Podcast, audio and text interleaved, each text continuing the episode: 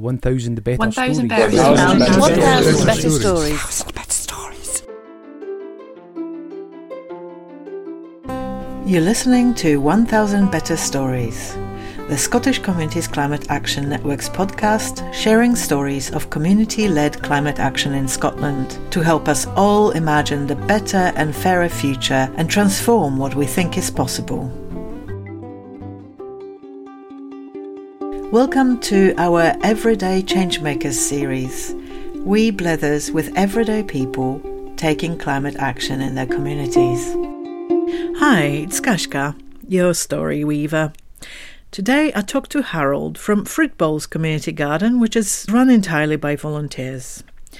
This is the second last interview in the series showcasing everyday changemakers involved in Dundee Community Garden Network's Open Day in June.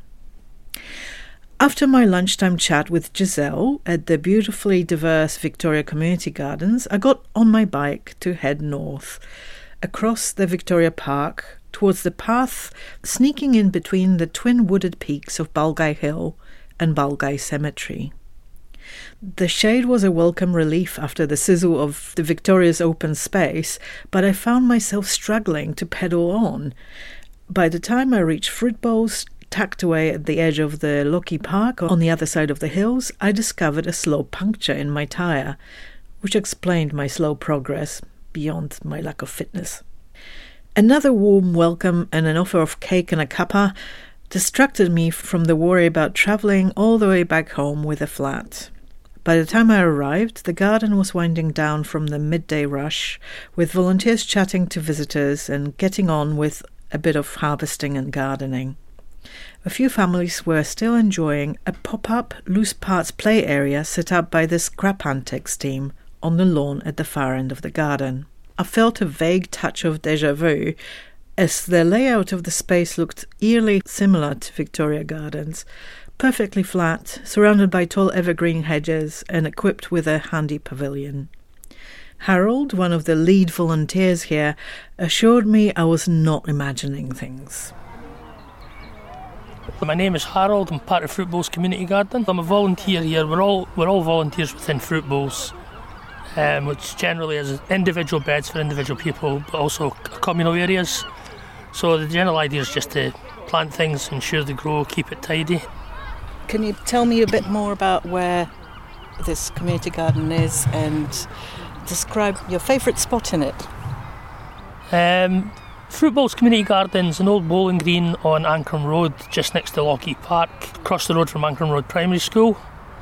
Um, was two bowling greens, one converted into a pond area, one still same as a bowling green but with raised beds in it. My favourite spot is the bench just over my shoulder there because it's fantastic for the sun. I mean, come up here and you do some work and it's nice to sit down with a drink and look about because if I sit in the other bench along there, I tend to see things like that needs tidied and then I'll get up and I'll go and do it even though it's not mine.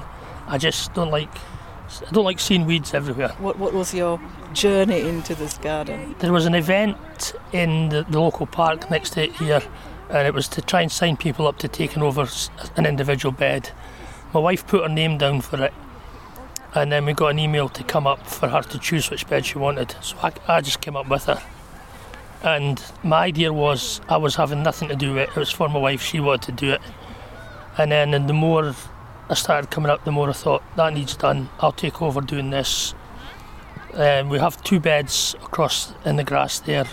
They're, um, one was organised by Repollinate. They do flowers for bees, obviously repollination and things. So they were looking for a bee bed champion, and basically I said I would consider it, and that was the worst thing I ever said. Because as soon as I said I would consider it, everybody says, Congratulations, well done, you're the bee bed champion and I find it, I find it actually. I like it better growing flowers rather than fruit and veg. So I've started that, and then I've taken over another bed. We get loads of different uh, wildflower seeds from Bonnie Dundee, things like that. But then this year, the bed's just in front of us where we're sitting, and then the other two to the right there, we decided to take them over, and we have a that's somebody bed there. That's their spare stuff and then the other beds, the one next to us is a soup bed. So anything that you can make soup of, we grow it in there. And then the next one over is a Christmas bed. Parsnip, the Brussels sprouts, anything like that, carrots. So yeah, so that's just uh, just it is a it's a really nice place to come to. It's peaceful, it's quiet. Even though there's a main road runs right past it, you can sit here and the trees blank out the noise and that. It's nice and peaceful. So, what was the biggest challenge, you know, since you got involved in gardening here? The biggest challenge was stopping myself doing so much, really. There was, um, over towards the polytunnel, there was a, an area across from the communal area, and somebody had started laying a path, and it was one paving slab. So they dug all the area, put sand down, one paving slab, and then it was just getting overgrown and overgrown with couch grass. And somebody kept saying, We need to do this, we need to do that, and nobody would do it. And then I just got fed up one day and thought, Right, that's it. And I spent about four hours just digging a straight line about six inches deep so that we could get it. And then luckily we had somebody who came and laid the stones and that. And then, like I say, I just I sit there and go, that needs to come out. It's not my bed, but look at the weeds that are spreading everywhere. I need to, and I just need to see something like tidy. So, how do you stop yourself from doing too much? Stop coming here. It's diff- it's difficult. It really is. I mean, we come up here with our we bring our dog up here in the afternoon and the evening because it's secure. She can run about, not an issue. No other dogs to fight with her in if there's any problems. And you sit there and you think, look at that. That needs to come out, or that needs this and that needs that. And you think, no, I, I need to stop doing that. And then you just think, I'll get that tomorrow. No, no, no.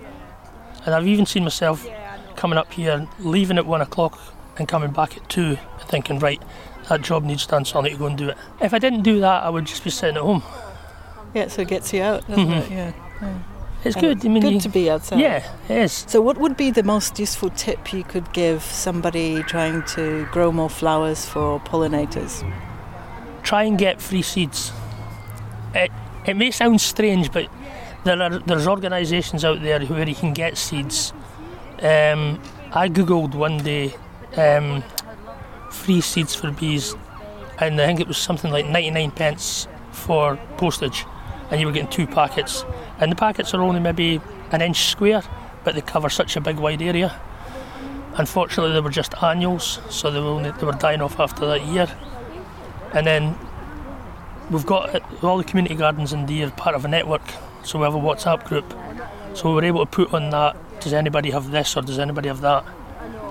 And this year, Bonnie Dundee have managed to get perennial seeds for wildflowers. So it's great. We're, we're not going to have the issue of where we're going to get some for next year. I mean, it's definitely worth doing because, okay, things grow, but stuff needs to be pollinated. And for pollinators to come in, you need to encourage them to come in. This bit where we're sitting, the, the ditch, if you actually look there, it's got flowers in it, and just Oh, that's little Just- pansies, isn't just behind your foot there, yeah, I'm is them it's all. all right.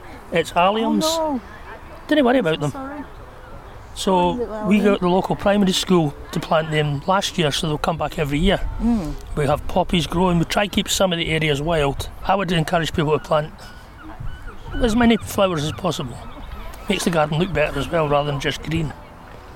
I've been told not to do it by people, but to me, it's like years ago I went to an agricultural college down towards Edinburgh, and I've got a qualification for like countryside recreation and conservation management, and I found myself going more back to the conservation bit for like the bees and that. And the thing that really annoys me just now is the pond Mm. because it looks so overgrown, and I just want to do something about it. So that's why I plant the flowers and that. We're getting that sorted in November this year. There's an organisation called Froglife coming to help us.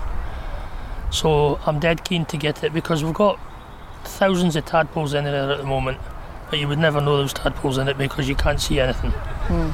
And there's just too many rushes and things like that, so we just need to get it cleared. You're lucky here you don't have herons. Well, we actually get- do. You do get them. oh my gosh. We've come in here twice in a week and found a heron sitting on a pond across there. So they do scoop out a lot of the. Yeah. And Um, we have a, a resident crow or something like that, which isn't about at the moment. And that takes frogs, takes tadpoles Mm. and everything. It even brings chips or crisps from the local playground across the road and dips them in the pond to soften them up. Clever birds, clever birds. Well, the benefit of it is, is obviously all the brassicas that are around about are, should be covered because of the, pi- the pigeons, but because the crow scares all the pigeons off, we don't need to do that just now. oh my gosh, that's amazing actually. It's great. We've actually seen a couple of pigeons coming in and the crow flying from maybe one of the trees or something, and they just scatter. Fantastic. Some, everybody needs a sentinel crow. Yeah, that's what we do. Just get yourself a crow. A, a pond and a chippy across the road, and that's it. You could sit and dip your feet in your pond with your bag of chips and That's feed the crow now and again. Yes, and then the, that's your pest control. It is, it's amazing. We've noticed that, that there's only really sort of one net that's up just now. No other any other time, just this year. yeah, well, keep it's a keeper. Yep, we just need to keep feeding it. Um, so, if you were a flower, what flower would you be? Um, it's quite difficult. I had a lot of flowers that I liked. I like lavenders and things like that. But since recently, uh, there's one of the flowers just behind us. It's not very good now. Called alliums. It was normally bright purple. They're part of the onion family in that, and they look really nice. There's big ball on them, purple. Bees love them. So probably something like that, You would be an allium. uh, or a poppy. They're both striking flowers. Yeah. You like to stand out. Yeah, I do. I mean, why, why shouldn't I? Exactly. So, what's the most rewarding thing about having, you know, been involved in the garden so far? Things like this. I mean, we were we were a bit panicking, like because we thought it, it's not going to take off, it's not going to happen. People were thinking, "Oh, we're not going to do it. Should we pull out?" But no. And then this morning, when we opened at eleven, there was like one person come in with a little toddler, and we thought, "Is that it? We're not going to get." it." And then people were just coming flooding in, and it's good to see people using the space. Mm. So I mean, it's we're open 24 hours a day. Our gate's never locked. The one on the main road, and it's just like pe- seeing people actually using the garden. That, that's what it's for. As long as they're not causing any damage. Generally, families like this will come in. We've actually had people wanting to use it in a couple of weeks' time for a birthday party for a four-year-old. Oh, lovely. It's just it's good. We just need to get the place used rather than just sitting there and festering away. It's great. It's a great space, and it's Mhm. very alive today. And, Yeah. Yeah. Uh, and it's nice to have a playground just there. Yeah, I mean, normally that gate across there isn't open, Mhm. But because we've got the event on the day, we're just keeping it open and that, and people can go back and forward. Yeah. Um, the last question I've got for you is sort of trying to imagine the future in 10 years' time. And it's maybe imagining this this space Mhm. or other spaces that you care about and trying to imagine the best future for them. And I'd like you to then share one memory from that. If it was up to me, I would like to see these raised beds in front of us carried on that way to cover that area there. Um, encouraging more people in, more events like this, people using the garden, uh, get some more scented flowers in as well. And we have a lot of wildlife about here. We have foxes coming here, we have buzzards that fly over. Just to see, like, the space being used. It needs to be used. It's a good space. There's a big area, and people. We've actually had people come in here who live in Lochee and don't even know this place exists. So I suppose to see it, see people using it, to be able to sit there and think, people are coming here. We've had people here today saying this is lovely and that, and it's nice when people say things like that, just so that you're bringing some enjoyment to people. People are getting to know there's a space they can use safely. Something like that in the future, yeah, would be good. Well, thank you so much That's for talking to me. That was really great. Thank yeah, you. enjoyable. Yeah. It turns out that Victoria and Fruit Bowls are not the only Dundee bowling greens given a second life as community gardens to keep them in community use, help boost urban biodiversity, and local food resilience. Fair Growing Green is yet another kid on the block, created as one of the unexpected gardens with support of Scotland wide Dandelion Project last year. There's a great little video about the creative approach to getting Fair Growing Green off the ground in the episode notes for you. And apparently, none of this would have been possible without the out of the box thinking and support from the Dundee Council's Green Spaces team. It was time to move on to my final stop, a wee forest at Lochee. This one was a bit of a mystery. It did not sound like your typical community garden and was tricky to pinpoint on the map. Thankfully, Fruit Bowls' gardeners had some great tips on how to find it, and I set off on foot, pushing my deflated steed along. Tune in next Monday to learn more about the wee forests of Dundee in our final Dundee Community Garden Changemakers interview. But before you go away, we would love to hear from you. To celebrate the outgoing year and all of our achievements, we want to include messages from our members in the upcoming 1000 Better Stories episodes. So if you or your community organization has had some proud moments, if you managed to create real glimpses of what is truly possible, or if you simply kept going against all odds, please record a message on our answering machine in the cloud. I've popped a link to it in the episode notes for you. Your message can be up to 90 seconds long. I can't wait to hear and share your stories. Thanks for listening. If you enjoyed this episode, please give it a like and share it with others. It'll really help us reach a wider audience. If something exciting is happening in your own community, be sure to let us know so that we can help you tell your own story. You can drop our story weavers a line at stories at sccan.scot.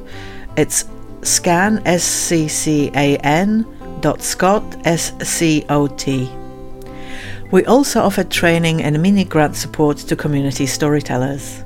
To keep up to date with our offerings and everything SCCAN, check out our website at sccan.scot or find us on Twitter, Facebook, or Instagram, or simply sign up to the newsletter.